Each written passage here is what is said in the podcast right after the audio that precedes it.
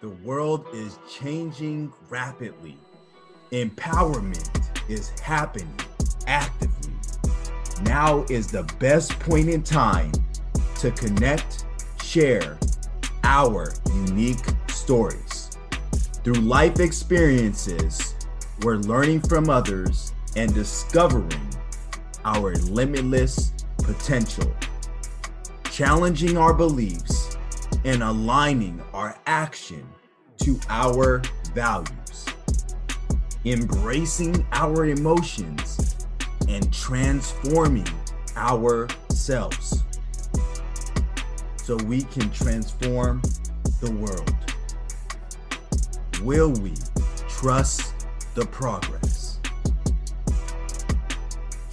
I'm super excited to learn more about who you are, Daisy. So, who is Daisy? Who is Dr. Daisy Ayim? It's more like it, right? um, I am an immigrant in the US that came with a great vision and passion to want to excel to the top with the guidance of my parents. And along the way, made the American dream come true.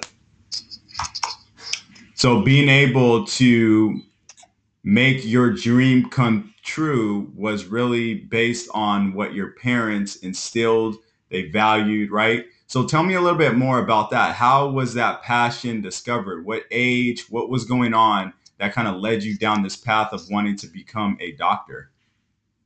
You know, I think the doctorate thing was sort of the typical um, African parents. You know, you come to America, they tell you, "Hey, you're going to be a doctor. Okay, you're a doctor."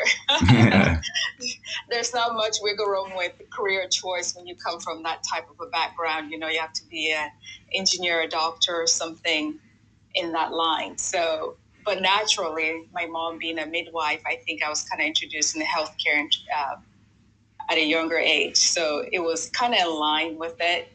Um, and then, you know, I was good in sciences. I was good at it. And it was just a natural fit because I was good at it and there was an interest. So the combination of that interest, the fact that you were really skilled at it, was aligned to your path of becoming a doctor. I love that. I love that. Now, the going back, what was some memorable challenges that you were faced as you were trying to get through school and go through some of those hurdles of becoming a doctor? You know, I think I, it would sound weird to say I didn't have hurdles because I don't really think I saw anything as a hurdle in a way. It's just, I never really sat to question things or internalize it as anything other than either you're in the way or you're out of the way. And it was that simple, you know, so it never really took anything bigger than, oh, just move it out of the way and keep going. So it was very clear path. Like you knew exactly what you wanted, you knew exactly what you needed to do. You had clarity, you had a purpose. So it was all in alignment. So tell me a little bit more about going reflecting back since we're kind of on this subject, reflecting back during those earlier moments, what was a piece of advice that you would share to yourself, knowing what you know now? I would tell myself back then, you're doing good, keep going, you know, and the simple fact that at that younger self, I wasn't able to let external forces manifest within to either deter me.